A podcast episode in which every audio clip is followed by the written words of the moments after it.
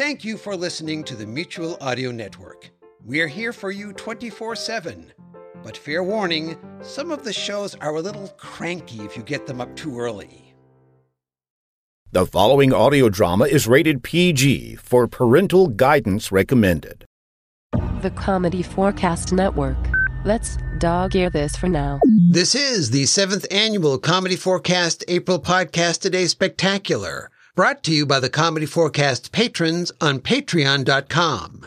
It costs as little as a dollar a month to show your support. Just search for Comedy Forecast, all one word with the number four, on Patreon dot com. Thank you. This year's original thirty-chapter story is called The Slow Down. To hear it from the beginning, go to Comedy Forecast dot com slash twenty twenty-one. Now, here's Chapter ten, Fiscal Irresponsibility.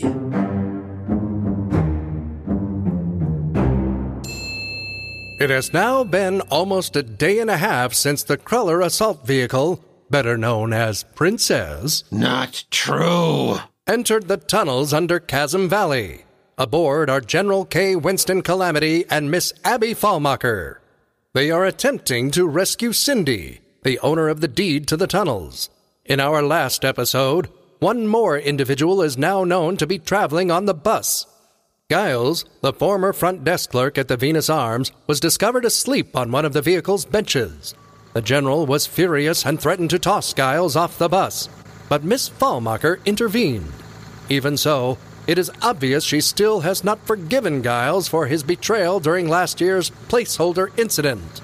Currently, General Kalamity is driving Princess, while Miss Falmacher takes a nap and Giles slowly nods off, attempting to stay as out of the way as possible. Miss Falmacher awakens. Oh! Oh, it wasn't a nightmare. I'm still here.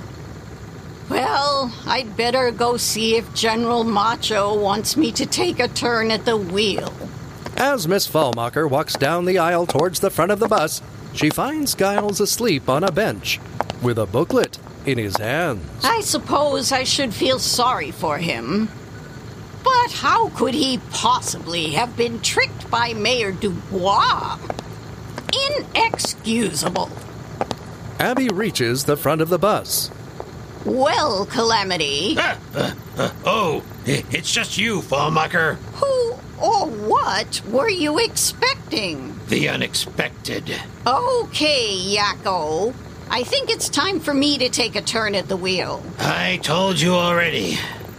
No civilians are allowed. Kalamity? Wake up! Barracks rat! Uh, what? Huh? Uh, what? That's it, soldier. Out of the seat. I'm driving. Well, maybe I'd better get some shut-eye. I need to be on my toes for the next crisis situation. And that's not easy in these boots. Falmacher, you have temporary control of the wheel. Don't be seduced by the power. Just get myself out of here and you sit down there. Uh, now, what do I need to do? Did you miss the briefing, Falmacher? The K R U L R is stuck in first gear, the steering wheel barely moves, and we can't shut off the engine. Are we at least still going straight? Negative. Sometimes the tunnel makes a long, slow curve to the left, and sometimes a long, slow curve to the right. I can't even be sure we're on the same level as the entrance. We could be descending towards the center of the earth. Wonderful. Just hold the K R U L R true to the center of the path and keep your eyes open for the designated asset. You mean Cindy? Roger. Doldrum's Patient Zero needs to be extracted as soon as possible. By the way, Kalamity, how much fuel do we have? All taken care of, Falmacher. The K R U L R is equipped with a one hundred gallon tank, and I personally specified an onboard reserve. She's got enough to get the job done. Uh-huh. And how much fuel do we have left? I mean, this beast must burn up a lot of diesel. It sure does. She's rated at five M P G. And again, how much fuel do we have? Plenty. She's only gone from the base to that rubble at One Pasta Place and then to here. The gauge says we have three more gallons. Well, fifteen more miles isn't that bad. Negative. That's highway. We'll get another two miles. This thing gets less than a mile to the gallon in the city? Outstanding, isn't it? Wait a minute. You said the tank holds one hundred gallons. Why is it so empty? We've only gone about three miles. Was the tank full when you started? Of course it was. I think.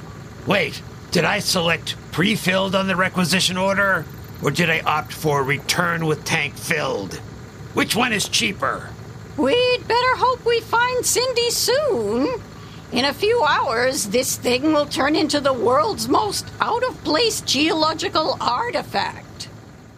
A few hours later, as the normal workday begins at the Venus Arms Hotel and Towers, an exhausted Danny Hillcrest slumps over at the front desk.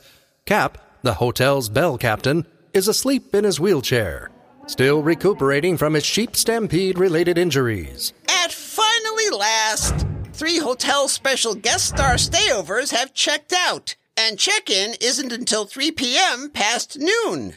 Huh, now all I have to do is vacuum all of the rooms, wash all the Breakfast Club dishes, and laundromat all the laundry. Yeah, well, don't forget about making the beds in the rooms. Already ahead of you on that one, Cap. They're all made.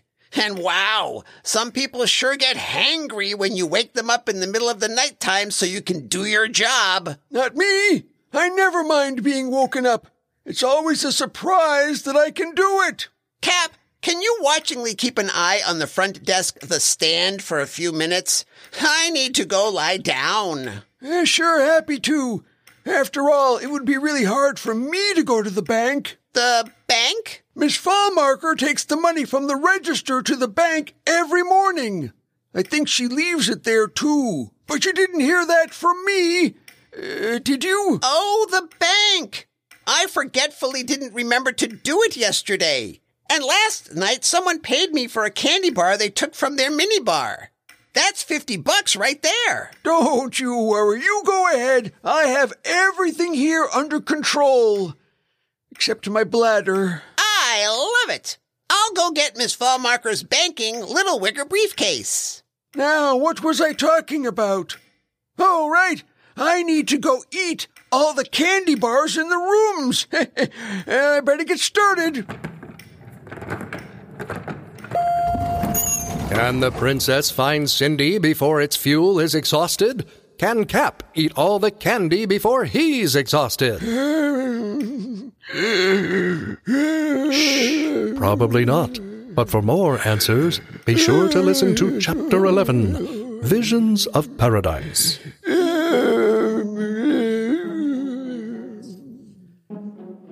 Special thanks to David Wapple and everyone in the Virtual Writers Café. And also everyone in the forums at schooly dot net. In this episode, the part of Abby Falmacher was played by Bonnie Kenderdine, and the narrator was played by Gary J. Chambers, Gary J Chambers V O dot com. Additional voices as well as story and music by Clinton Alvord. Copyright twenty twenty-one, all rights reserved.